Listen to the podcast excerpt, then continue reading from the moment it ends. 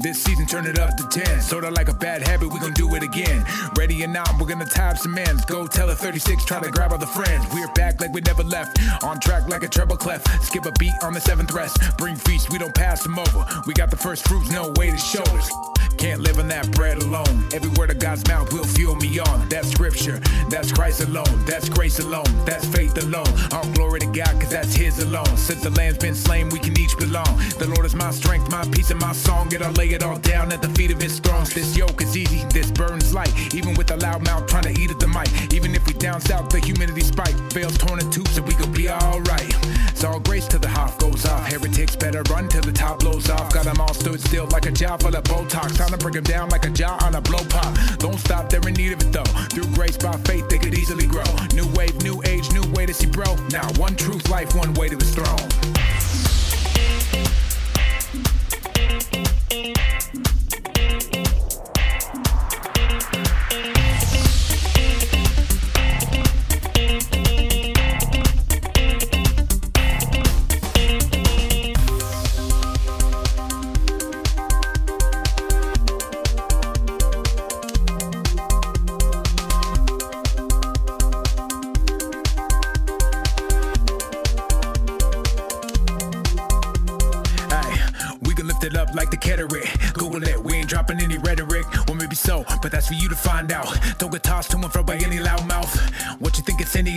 Son? It's the year of the feast, we gon' grow some. Son, it's time to leave home. I'm just saying there's a time in the season you gotta be a Berean. If you just hear and believe it, you could be walking with demons. It could be rendering Caesar. All the things that go to God, that's a little like treason. Wait, welcome back, my friends. Did you ever really think we could pass the 10? Our stocks up, we about to trend. Cause the whole 36 wanna rap again. Wait, sounds too good to be true. Like we're rabbinic candy land, ain't no ladders, just shoot. We hold true if it's loaded in the cannon. Best believe it's understanding. If it's not, it ain't proof. Like sacred name of the two house frame. Yeah, start to tickle, then you feel it in the planks. You better not, you be better off. Not trying to hassle Hoff, you can take it to the bank. This night ready, he's about to go off. Put the ring on your finger from the Cracker Jack box. It's hide and seek, let's see if you can find out all the little messages you hit before the timeout. Ever seen a scholar with a blue belt? I have, he's about to make your food melt. The loud one, and he strikes again. But don't let him close range, he gon' bite your friends. So relax, got it still in control. He knows every care, every bit that you hold. He knows every hair, every need for your soul. Nothing new around here, this story's been told. I bet you feel weak and your life is in tatters. With bruised feet, your body is battered. You can't reach, trying to climb up that ladder. Sit back and hold fast till Messiah matters. These guys are.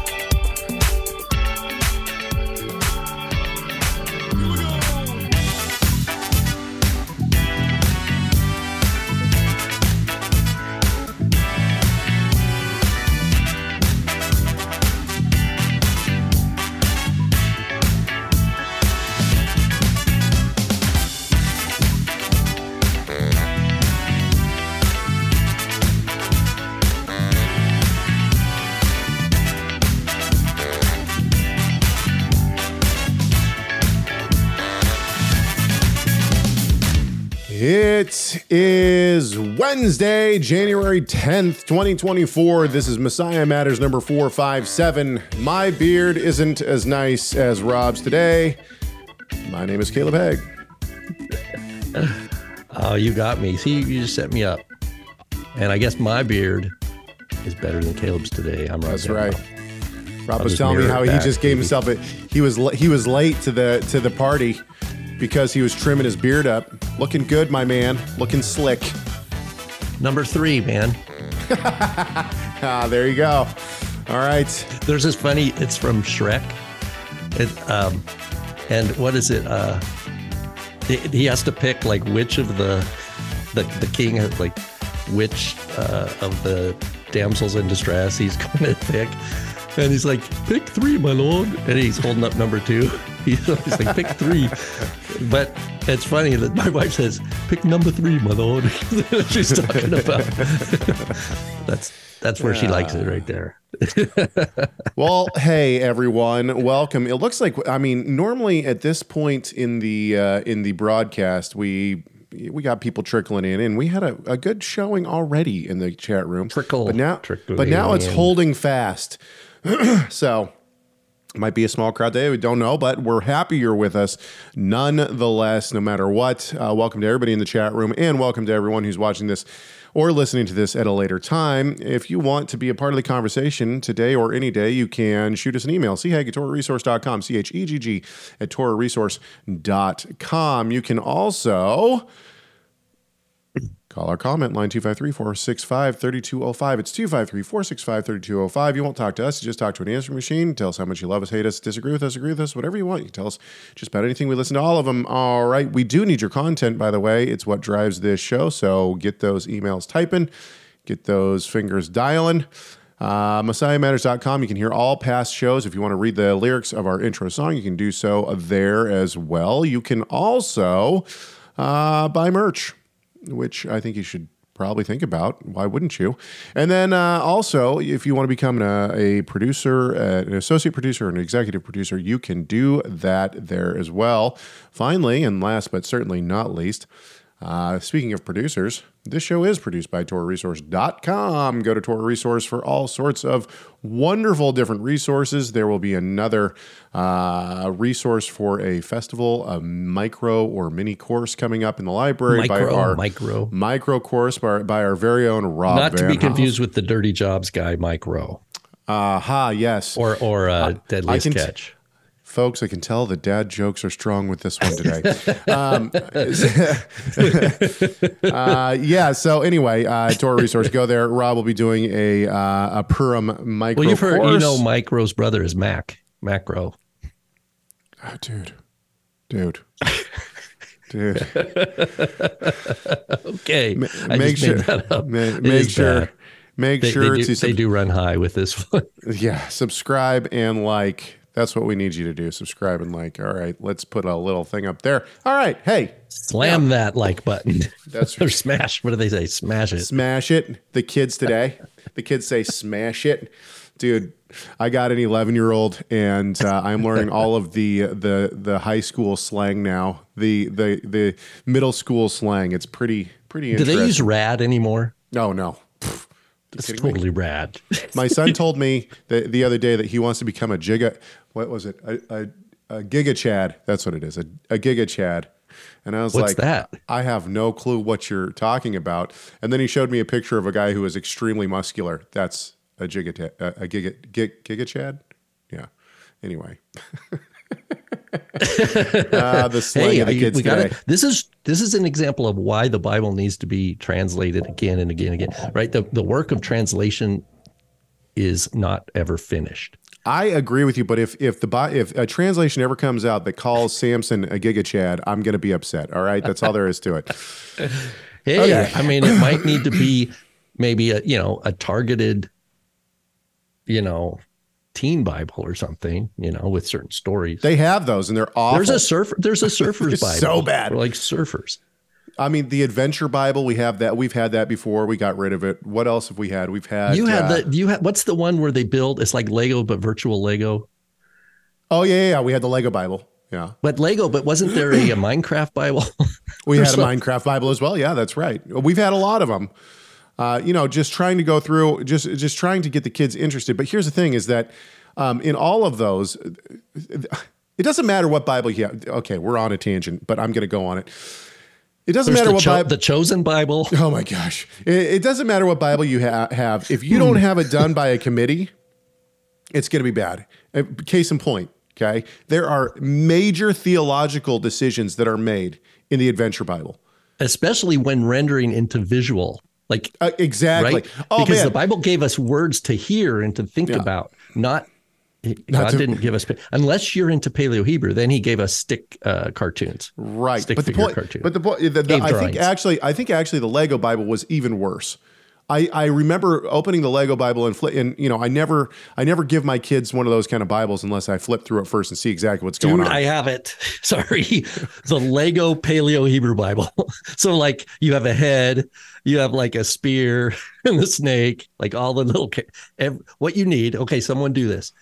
Every letter of the Paleo Hebrew, like, you know, whoever teaches that, that each is a symbol, That's what we need. We're like a Lego piece for the a Lego Hebrew alphabet. I'm saying, man. Uh, well, do you remember uh, a house? Man, you know, just a little Lego we? house. Wait, we are off, and we are off in no man's land. That's okay. do you remember when I? Do you remember when I had fun and I and I uh, I took a, a I made an emoji for every word, Eh, or for, every, for I think it was for every letter. And then, oh and yeah, then, yeah, it's emoji Bible. It, there was, might and, be an then, emoji Bible out there. And then I translated Genesis one one through like ten or something like that with emo- with emojis, one for every letter. Yeah, it was interesting. Anyway, okay. I actually learned like a bunch of new insights into the Torah after studying that. Love is bigger says I vote stick figures. Now I'm hoping that my sound effects are working today. Let's just make sure uh, that they are. Let's see here. Read your Bible as interpreted by experts. Yes, Weights and measures. You've been blessed. All right. Thank you for the super chat. We oh, appreciate I, I, it. You know, you have to be able to laugh. You know, I, it's just the thing. You got to be able to laugh at yourself and okay. So other, uh, other people. we got at other people. okay. No, I mean, if you if you can laugh at yourself, you can laugh at you know you can laugh you know so tim in the chat room asks a great question. Does torah resource or messiah matters have a torah observant catechism? The answer to that is no. I have uh, now uh, this is a project that was actually started and we've been sent several catechisms before. Unfortunately in my personal opinion there have been problems with the catechisms that people have sent to us.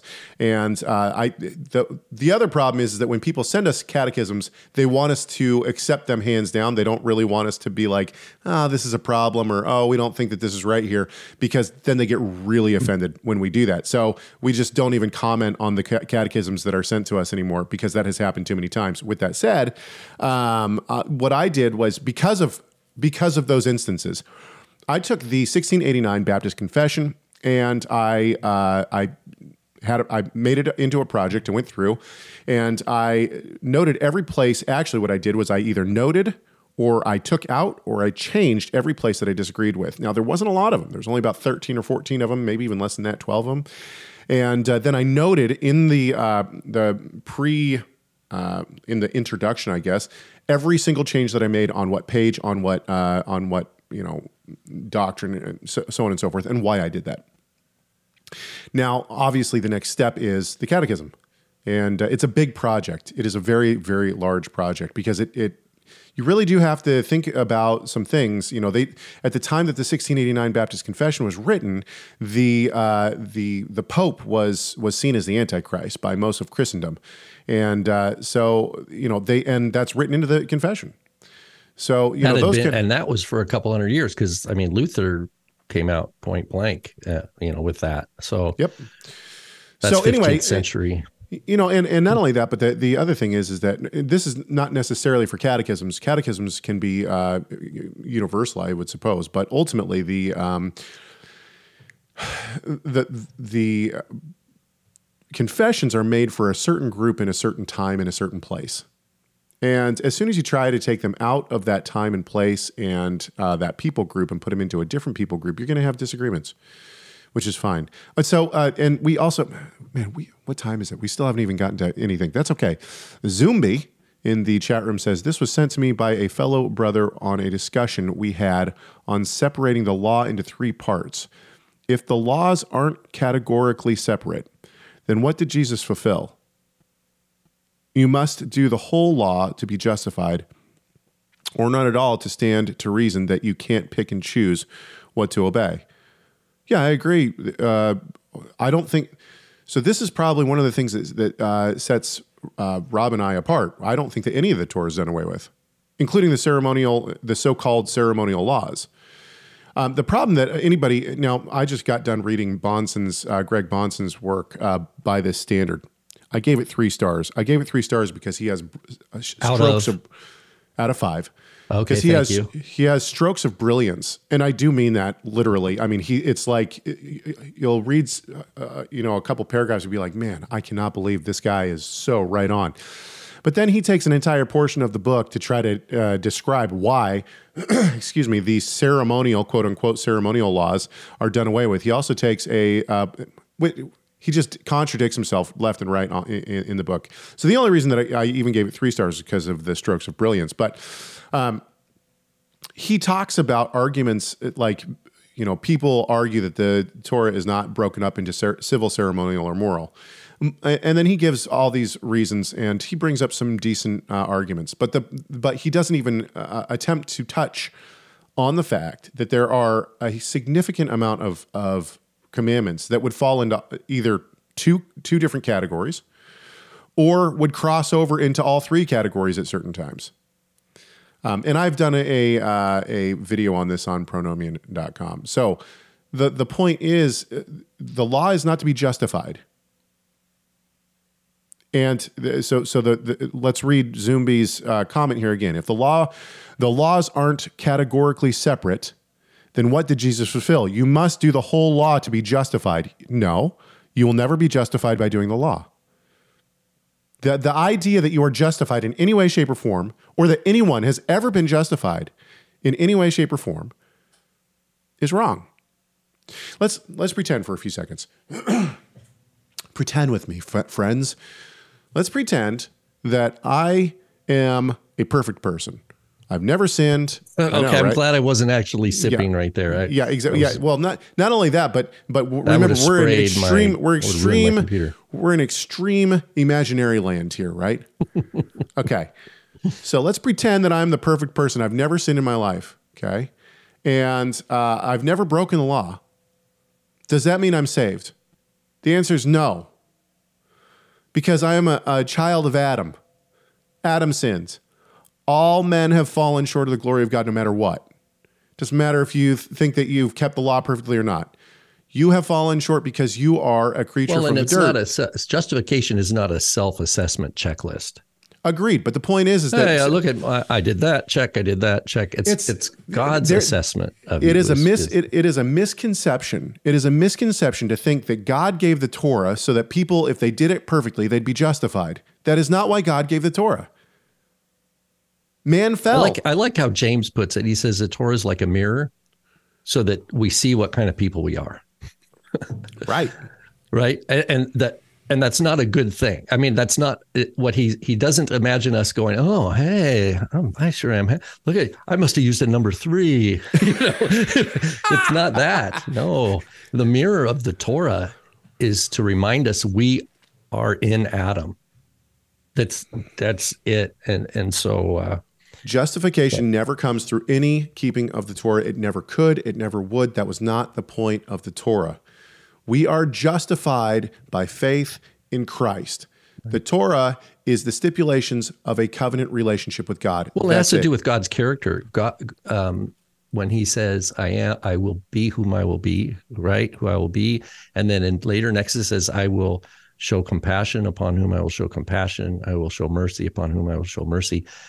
The point is, our acceptability before God is not a result of us doing something to please Him.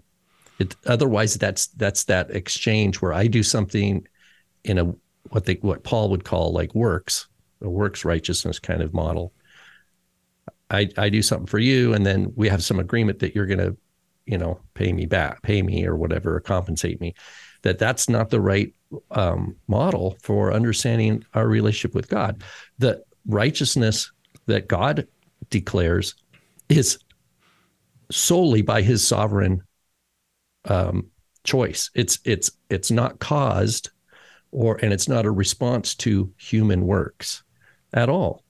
Uh, that's what he says. I, I will have mercy upon whom I will have mercy. In other words, he doesn't ask anybody's opinion. He doesn't seek external counsel. He doesn't hire consultants as to who he's going to justify. Yeah, he doesn't have a council of gods that he's he's consulting with Oh, golly, to no. figure it out. Yeah. So that So, so, um, here's so here's yeah, the other. is- and that's why faith. That's why it. I mean, the core. It's such a beautiful. It's such a beautiful truth that is so profound, and it and it only shows the glory and might of Yeshua, our Savior. I mean, and and it's hard to, for me to understand why there are streams of Christianity that don't they they just kick against it. I, I don't and I I don't understand. Bon- Bahnsen has another problem. He continues to say that uh, God's holiness, the, the Torah reflects God's holiness. I completely agree with that. Absolutely. And, and I and I think that the majority, I would say probably ninety five to ninety nine percent of of mainstream Christian preachers, teachers, scholars are going to say the exact same thing that the Torah was a reflection and is a reflection of God's holiness. The question that Bahnsen never a- answers is, well, if that's the case, then why did he get rid of part of his holiness? If the ceremonial laws are a reflection of his holiness, Right. Now all of a such sudden, that's a great concise way to put it. Now all of a sudden what god's holy that part of god's holiness doesn't matter anymore okay That's a we, way to we have now been talking for 21 minutes we still haven't even looked at uh, anything that we want to get to today maybe we'll have to change the description of this uh, of this video that's that's fine I got a text message this last week from uh, a brother in the Lord, a friend and a brother, and he uh, he asked this. This is the first text. Now we went back and forth a little bit on this. He's not asking because he thinks this, but he's debating with someone.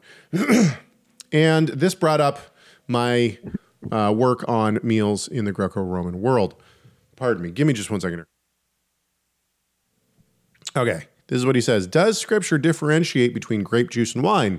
Example, wedding water turned into wine. Welch's or alcohol?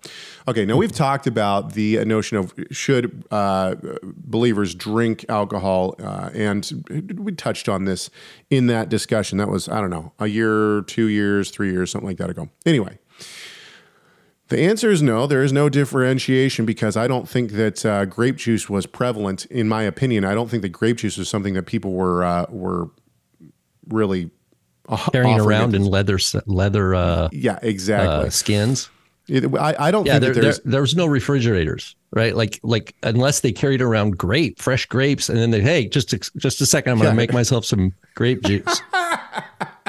squeeze, squeeze, squeeze. Oh, I got to have a mu- squeeze. Come over here. Hey, I'll tell you what. Let's put it on the ground. You step on it, and then I'll I'll drink it. No, yeah, your grape Yeah, juice is going to turn to hooch. That's all there is to it. You're going to have Well, and- prison wine and, pretty and oina- pretty quick. The Greek word oinos is actually it's the same uh, Semitic term where we get yayin. So yayin and oinos come from the same uh, Semitic word, wine, and it's often paired with with uh, the Aramaic term you see uh, sikara, like it, which is beer.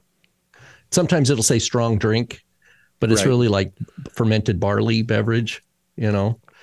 Um, and that's just that. But I think there's other aspects to that too. So so no, it, it wine is wine. Wine is fermented grape juice. Um, and one other thing, I think that you know I'm a total lightweight. Caleb's been around me when I've had just even a little bit of of alcohol.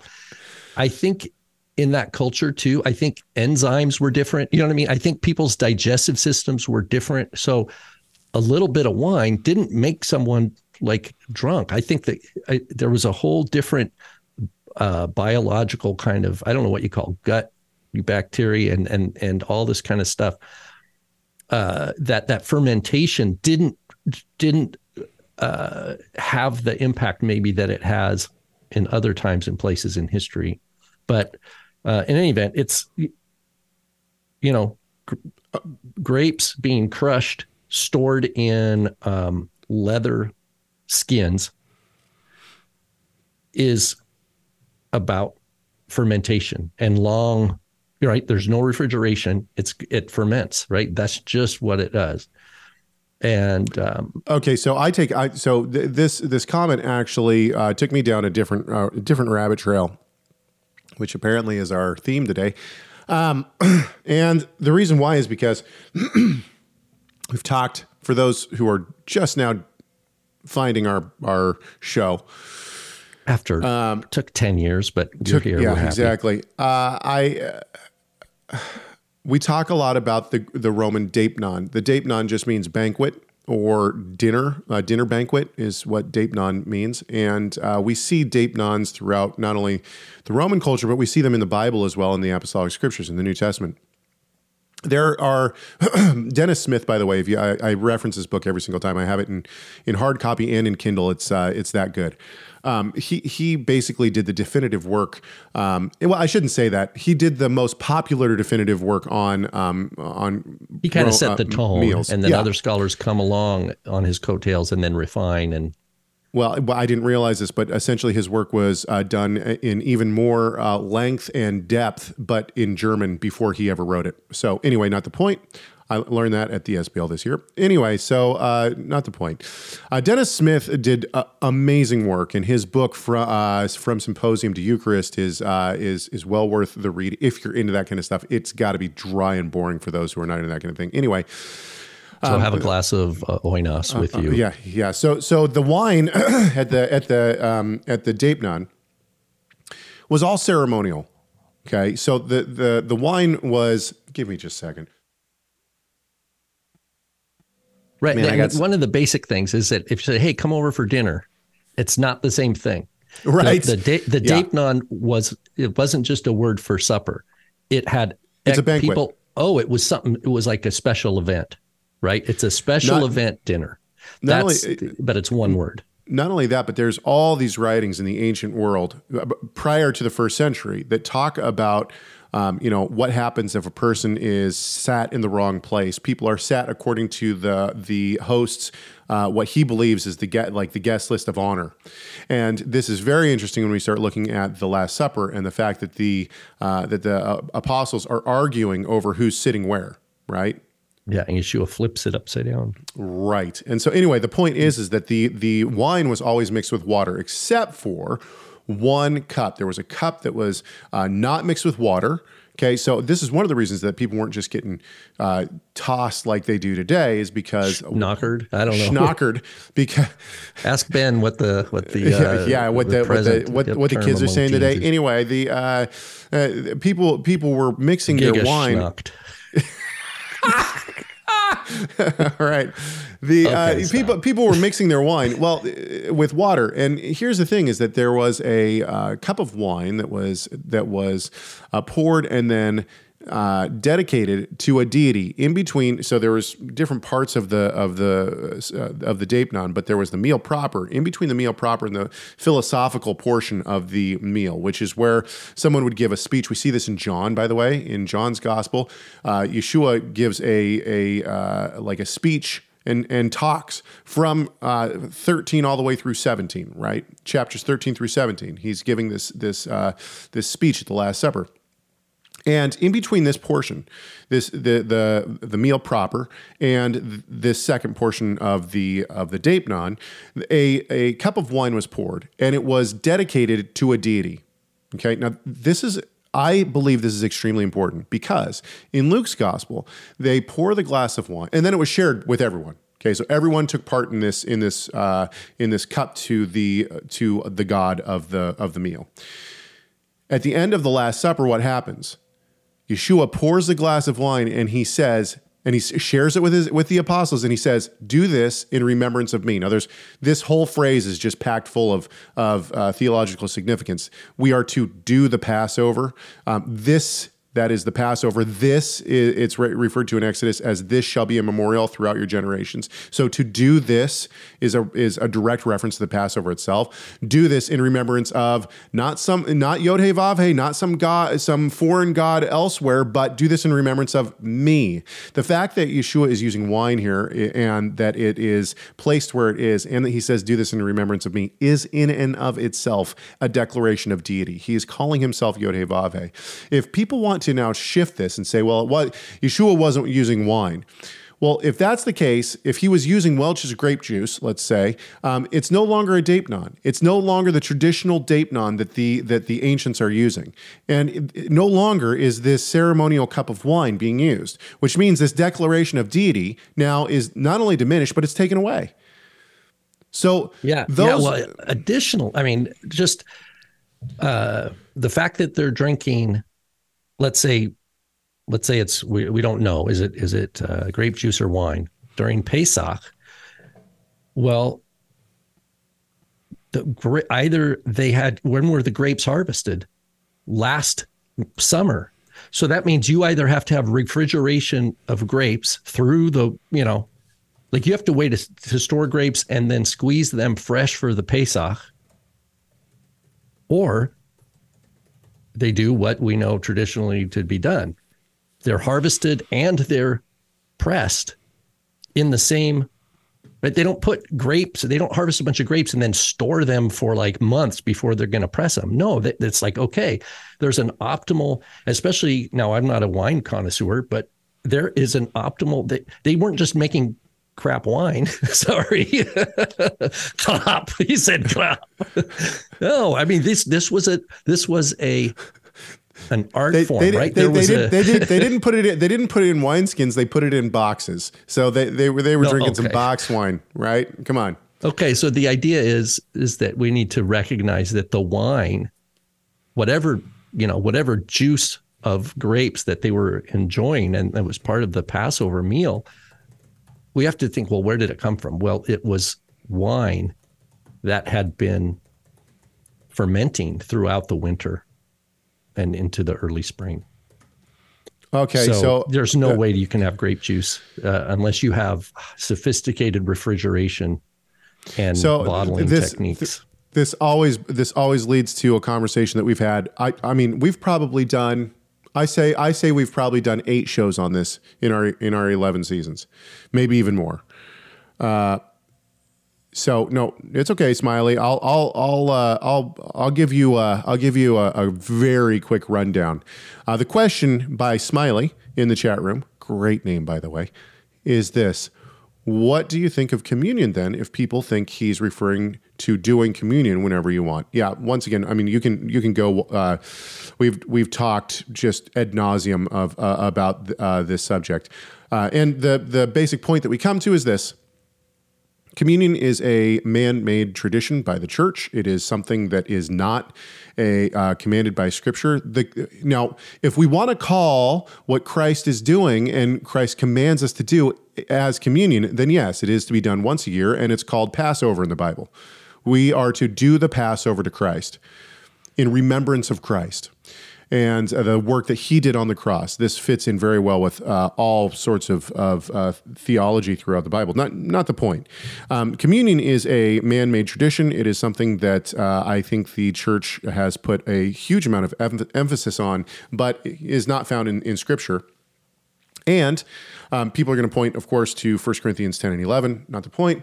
Um, with that said, I think that uh, there's a lot of, of theology that the church has attached. Um, you know, uh, transubstantiation and um, uh, the idea of that it, it's a means of grace and all these all these things uh, they've attached to this man-made tradition. For the most part, I don't take communion. However, there are some groups that do not place such uh, theological weight on the communion. What they uh, believe is that uh, it is a remembrance of Christ, what Christ did on the cross, and they want to do that as a community.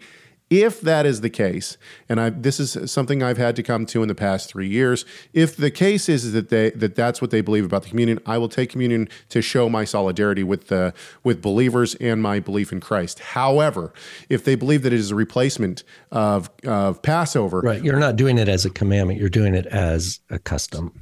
exactly, Whereas Pesach, you would agree, is a commandment. absolutely, And the Lord's Supper is a commandment, right? right, Um, which is communion, which is Passover. right. So, I mean, yeah, we, uh, th- anyway, uh, there are plenty of shows on that. I'm sure you can find them. Uh, actually, we've done shows on that, I think recently. I think we've done shows within the past year on uh, that very subject. Okay. Let's move on. I want to go. I want to go to. I want to go to this uh, audio clip. Let's go to the audio clip. We got this. This is uh, now I I think I cut the. I think this is from someone named Brandon. So Brandon called in. Now I have edited this. I don't know. I think it was what three minutes long originally. I've edited it down to a minute, but I think I got the general gist of what Brandon was saying here. Let's take a listen. Um, I have a family event that is coming up. One of my wife's family members is in a partnership with another male and um, is very adamant about his, his way of life and pushing it, and also likes to bash Christians as a whole for not being accepting. we have decided not to go to family events anymore because we don't want our children around that to be influenced. There's been family backlash over it and uh, from profession Christians in the family, and they are saying that we're bigots and that we're not loving and, and, and all of that. And so I guess I wanted your opinion on how do we preach to the lost and be around the lost without affecting our children and having them being influenced by them and, and, do the right thing and do what we're called to do. You know, Yeshua sat with, ate with, and, and was around sinners and was despised for it by by the Pharisees and Sadducees, but the the gospel say he was doing a good thing. Okay, so I cut it off there. Um, so Zumbi, I will get to your comment about uh, traveling to Israel uh, in a little bit. this is a difficult one, and the reason now I was when I first heard this, open and shut case, right? Not a problem. However, as I was um, going about my business this morning and, and, getting some things for the family prepared, I was thinking about this. And the fact is, is that uh, especially where I live, because I live in Tacoma, Washington, which is extremely liberal, and I mean extremely liberal. Um, so we see a lot of things that I think the rest of the nation, for the most part, don't, unless you're maybe in New York or, or California, maybe Oregon, um, some other places that might be really liberal. But the point is, is that, um, yeah, somebody, Peter in the chat room says, but he didn't have children. Uh, good point. But uh, I think that there's more to it than that. Number one, your children are going to be around the world. You don't have to put them anywhere outside of your normal life, they are going to be in the world, right? Unless you live on a farm out in no man's land, but even then, they're going to uh, they're going to be they're going to experience the world around them. That's all there is to it. And there's been many discussions throughout history on how much of the world children should see. Now, to me, this isn't even a matter of children. To me, this is a matter of my moral, uh, you know, where I'm going to stand right? Where I'm going to stand and how I'm going to uh, to to present myself. Now, I was thinking about this because you know, it, as everyone knows who listens to this show, my family, uh, my entire family, is wrapped up in in Brazilian Jiu Jitsu, and uh, the the entire family goes to the gym. We all have we all go to classes, except for the two year old. However. She was on the mat the other day with a little two year old little gi on. It was the cutest thing ever. Anyway, not the point. So, Within our gym, we have a lot of wonderful believers. Many pastors uh, roll at our gym, and uh, we have a great group of guys. That we've had, you know, we have a uh, we have a, a, chat that has a lot of uh, believers in it, where we are able to pray for each other. People share scripture with each other so on and so forth. So I mean, there is a good uh, showing of of Christians in at our gym. With that said, we also have people who are not believers, and we have people who are of the LGBTQ bent. And um, so my children, now obviously, this is, I would say that this is a little bit different because we're not in a place where we're talking about these kind of things, right? Nobody's rolling around on the ground going, by the way, I'm, you know, I'm gay and I'm, I'm proud of it, right? That's not, that's not what's happening. And no one's bashing Christians uh, while they roll around either. So, it is a little different, but our children know that there are people of that of that persuasion. Okay. When it comes to sitting down and having meals with people, and um, you know even family functions and things like that, where you're going to have people that are going to be um, coming against Christ and and uh, God and the Bible. When Christ sat down with sinners, what did he always do? he always called them to repentance. You don't see Christ just sitting around and hanging out and being like, "Yeah, good day today, wasn't it?" You know, like, "Oh, so how are you and right, your gay the lover?" sinners need a physician, right? The sick need a physician. That's his exactly you know, metaphor. And what ends up happening to the to the sinners that are around Christ? They repent, and they are, or they try to kick him out of the. yeah, exactly. So so there's there there's two there's two options here when you're in close relationship like that. And if people want to say, well, you're not loving, hey, you know what? I got plenty of scripture, including things that will happen. You know, when Christ comes back, he comes with a sword and he slaughters. It's not a pretty day. It's not a pretty sight for the sinners that are around. So I, you know, there is plenty of scripture to back the the notion that uh, to be to be loving is not to accept somebody's sin. That is not loving. To be loving is to say, "Hey, what you're doing is wrong, and it's against it's, it's against what God wants." Now, there are certain times and events and places where it's not going to be appropriate to do that. You know, if you're at a wedding and it sounds like they already know that that's what the Bible says. So it's like th- Exactly. that. it- it's a different uh, in that regard. Yeah, exactly. At, at what point do you stop hanging out with people who aren't repentant? And my point is, is it sounds like this person clearly knows that what they're doing is is wrong, or at least they know that you think it's wrong. Your work here is done. I think it's a better example to say we're not going to associate with that. Now, I, I want to go back to you know there are certain times if you have uh, someone in the family who is and I at this point in time we all do right. There's everyone has a friend or a relative who is of that you know who is in the world and and is either extremely accepting or is just you know gay. That's that's how it rolls today. And the thing is, is if I'm at a wedding and all of a sudden my relative who walks in who is, you know, who is a homosexual, I'm not going to stand up in the middle of the wedding and start preaching to the person. I'm not going to call them to repentance at, you know, right there and then, or even at the reception. There's a time and a place. But that doesn't mean that I need to sit down with my family for table fellowship with uh, to to uh, to just shoot the breeze with people, right? I think that one of the problems that the church has had today, and uh, this is the last thing I'll say, and then I will, uh, then I'll, I'll shift it over to you. I think one of the major problems, and we see we see this a lot. This is going to take me a few minutes, so bear with me here. Driscoll uh, with Mars Hill, you know, when he was when he was in his prime, when he was just coming up, he was in the Seattle area. He was just coming up as a pastor, and and he really got his name uh, as you know he, the the cursing preacher and all that kind of stuff. He got his name for just being a kind of in your face. I don't care what you think. I'm gonna be.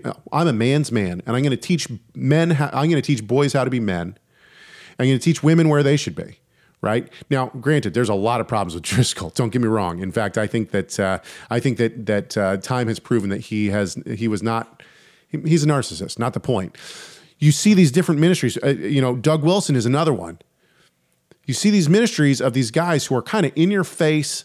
I'm going to be a, a man's man, and the reason why, Yeah, they, why they push it. They're pushing like yeah, a strong masculine. It reminds me of like Peter, what Peter might have been like before Yeshua humbled him a few times. or the Sons know? of Thunder, right? But the but the point is this: the point is that why why is that attractive to people in the church? It's attractive to me. I'm not going to lie to you. I find that I find that kind of you know, and the reason why I find that attractive and, and is because we live in a culture where people don't want men to be men anymore. We live in a culture where the church just says, "Oh, it's okay. We're just going to roll over. eh, We're going to open our arms to everyone. You know, oh, you're not being loving. Let's just sit down and hold hands and sing kumbaya." No, let's stand up and fight. Let's let's you know pick, pick up uh, pick up a sword and fight. And I think that that's kind of the where we where I think the church is falling is that we are not willing to stand up many times and say, "No, this is wrong. I don't agree with this. This is the, what the Bible says, and I'm going to stand by this." And because of that, we are are the the church is is continuing to fall into this kind of mammy pammy whatever you know. We'll roll over and we'll hug anybody that needs a hug. Sometimes you need to put up some fists and fight. And I think that that in these instances, we need to stand ground. Rob, Um, I I understand the the basic. If I understand the voicemail, yeah, I think it was a guy named Brandon. So thanks for the for letting us, you know, kind of hear about the situation. What I take away is that Brandon, you have two fronts here. Well, three. You have you have you're head of the household for your for your wife and kids, and I think I think you've made the right decision for the time being. Um, and I would just say you have outside of that, you have two fronts. You have the larger, just kind of shelf the this the certain lifestyle person off. It sounds like you're also among other professing believers, but there's not a unified understanding of the place of the Word of God in the lives of your of these other believers. And so there that's one conversation to be had is you with them.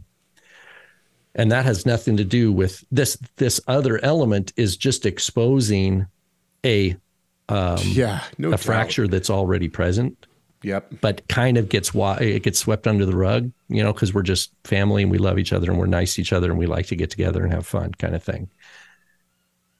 So this this other thing has come and it's exposed this division spiritually that's there now. So that's one question. Is just that one conversation you can have is like, okay, what? And you can talk about this with your wife and pray about it, but it's like, what is your best, you know, kind of thought about God's will for that relationship for you and and and your believing uh, your what do you call it? extended family believers. What's your what is God's will for that? And you can be very prayerful about that and and, and what are you know what are the, the relationships there that have a secure kind of connection that that is based on mutual faith that can build?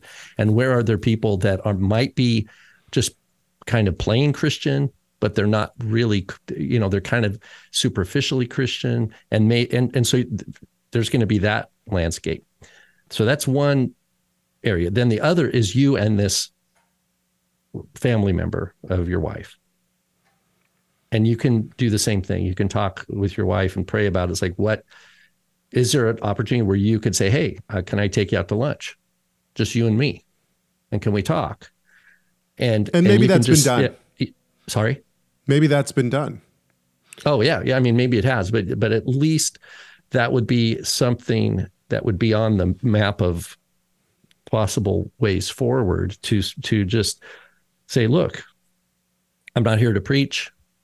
Um, uh, I'm, you know, this is the situation. We've got these family get-togethers, da da da, and it sounds like you know you you would say this is you know things that you've said certain things about the Bible or God or Christ or whatever, and um, you know, and you can just ask about those things and then and just ask questions and get to you know maybe, but then you're like you know. Are you are you really going to listen? You know, or because you, don't want to just you're not trying to pick a fight. You're not trying to escalate something. You're actually just trying to understand. There's probably some deeper stuff, deeper wounding, deeper kind of stuff that is that is behind that. Now, it doesn't mean he's going to change his lifestyle or anything like that, but you can at least, you know, there's an opportunity there for you to represent what a believer in Yeshua, how a, how a believer in Yeshua behaves towards a, a person that uh, absolutely rejects the gospel. And you can do that and show patience and humility and um, care. But that is not, I, I would just say that you don't have to have an unlimited supply of care. You don't have to have an unlimited supply of patience, But it would just be say, look, because you can then say, you know, well, and then the other thing is just there's that, and Caleb already touched on it. There's the age appropriateness too, um, and and age appropriate exposure to things of the world, right? So, you know, um, and that's just something also you you got to work out. But basically, the question is this: Is there any it, are there are all opportunities of building forward off the table you know? But even forget if, even if you decide we're not going to go to any more family things where this guy's there which is a totally legitimate decision and and you just decide you're not going to ever associate with him that's fine. That leave there still is work to be done with among the families family members that are believers that are accusing you of uh, misinterpreting the gospel or misinterpreting the bible that's that still is going to be an issue so that's about it Yeah, but it, but to me, to me personally, you want to believe that? That's fine. We can talk about that, but I'm not going to budge on that. That I mean, that's where I stand the ground. As soon as other believers now are saying, "Well, you're not being loving about it," okay, you can believe whatever you want to about that. Let's sit down and talk about. Let's pull out the word and see what Christ says about it. Let's see what what God says about it, and see what side of the line you as a believer are going to fall on. To me, that's the that's where it lands. I want to go back to our previous conversation. Zumbi did a follow up question on our um, on our comment about Passover.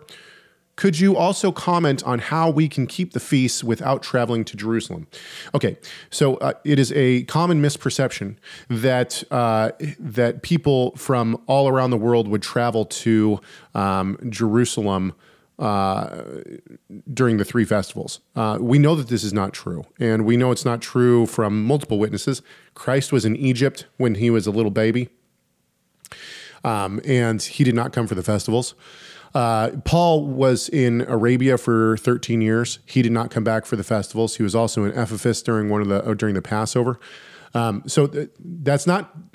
So this is simply to say that the. Uh, um, the, the the pilgrimage festivals it seems were intended for people in the land and if people lived in the land but they were away for a for a long travel they could come back and, and celebrate it the next the next month.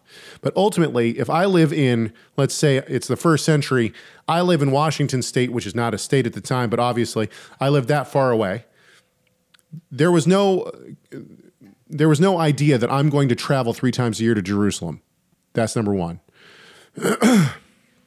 Number two, um, how do we? So, so all that to say, no, I don't think that uh, we would be required to travel to Jerusalem, at least not with the way that it seems it was in the first century.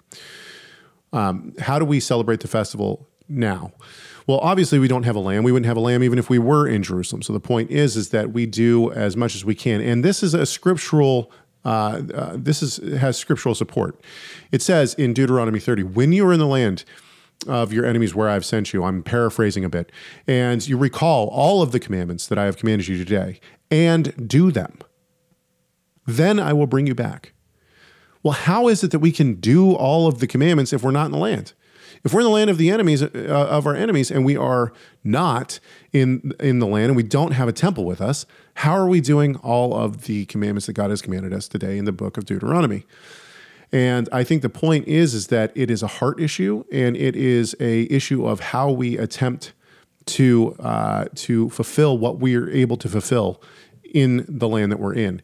And so ultimately, I would say uh, we do what we see in the in the Bible. We uh, we stu- study the scriptures. We have a meal with our with uh, close friends and relatives. We uh, remember uh, Christ and the work that He did. Right, do this in remembrance of me. And outside of that, there's not a whole lot of laws. There's not a whole lot that uh, you're restrained by. Um, except for the fact that we are to commemorate it. We're supposed to eat unleavened bread. That's a commandment. You know, this gets back unleavened to the uh, catecho or the, the catechism idea is that the, the Torah itself is a yearly cyclical catechism. And and it goes hand in hand and and the idea is we have the pillars that we rehearse and and review and talk about and study at certain times of the year. And it is a environment of rich spiritual growth that is unending. Um, and it keeps us whether you're on for example some do a one year Torah portion cycle some do a three year um, but that repetition year in year out is like uh, an ongoing lifetime catechism process so um, anyway i just thought that that tied back Kingdom Seekers has some great questions here. We'll probably end the show with this. You know, we've been all over the board here.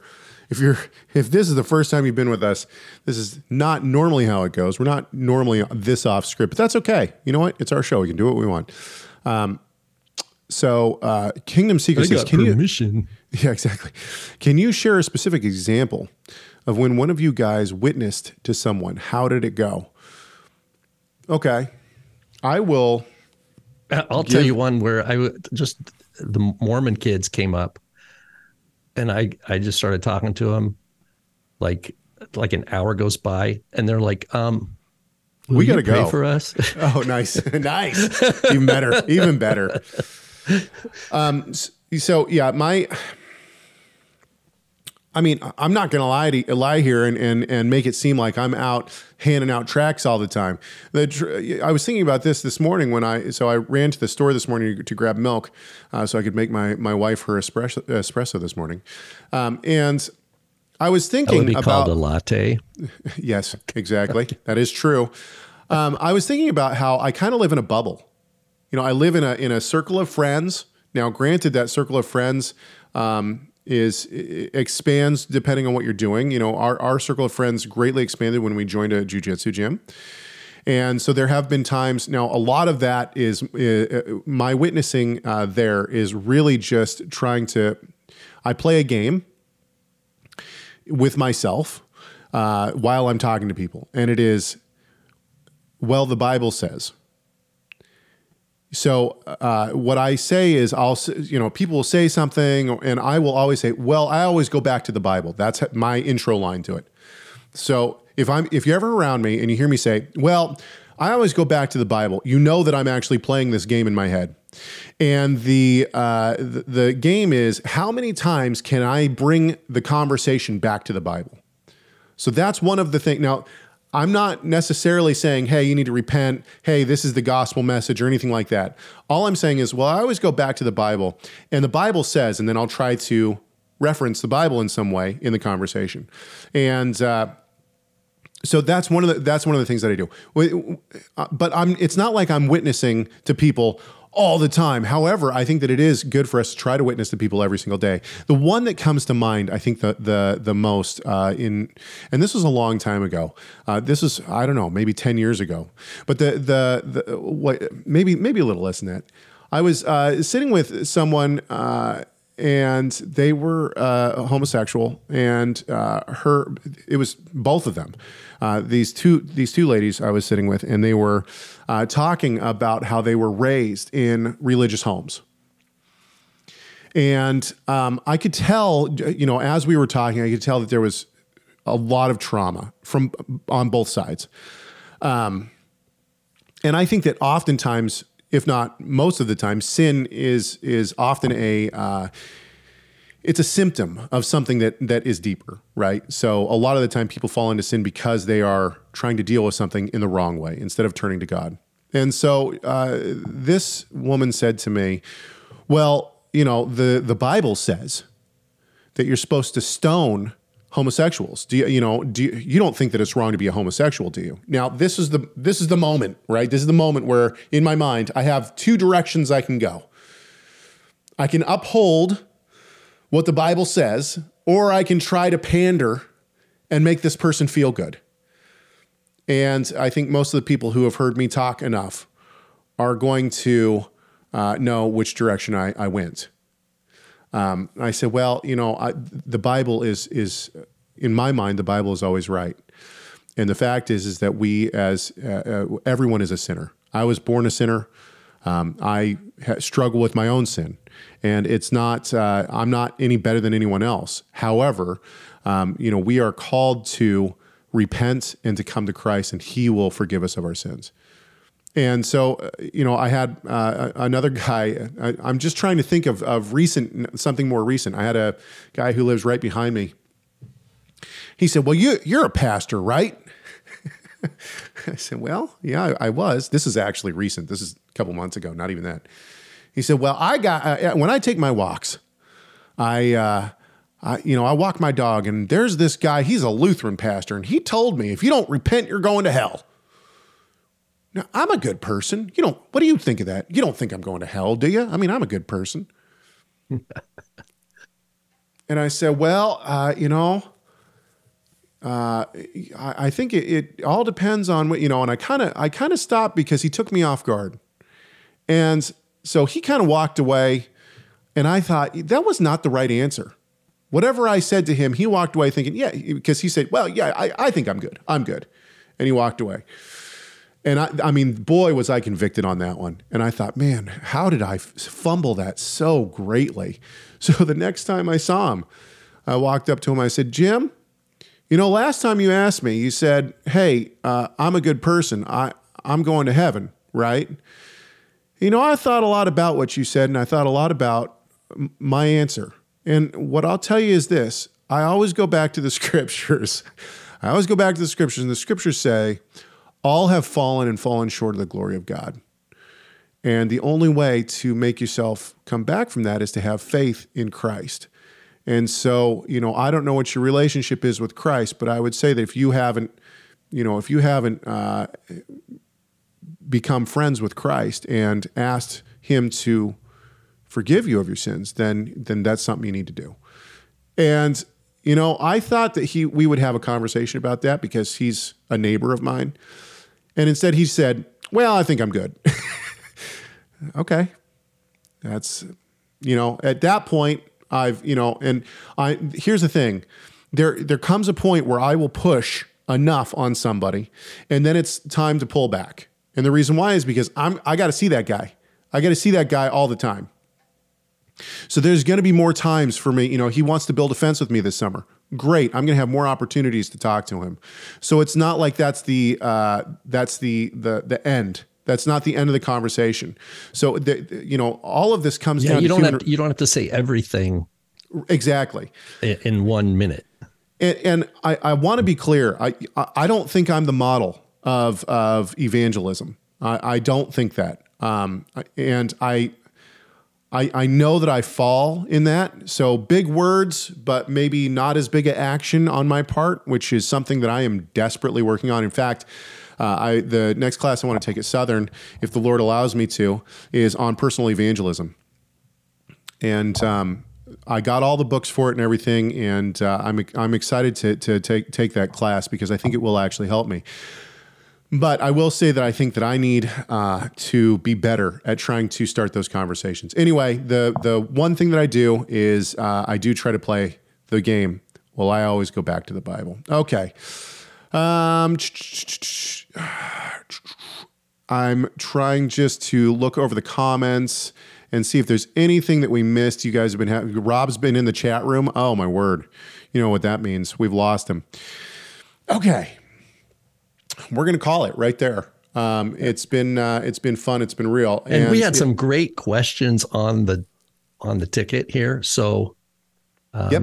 Yeah. um, but exactly. But And we hopefully, Lord willing, we can touch on those next week. yeah, and not only that, but uh, I our- was like, I was like ready for some other stuff too, but that's good. Uh, well, we'll bring it up next week, and not only that, but we uh, we do need more more conversation starters. See HageTourResource.com. Send your questions. They need to go to 11. The, this one goes to 11. That's right. Uh, That's the email address 253 465 3205. It's 253 465 3205.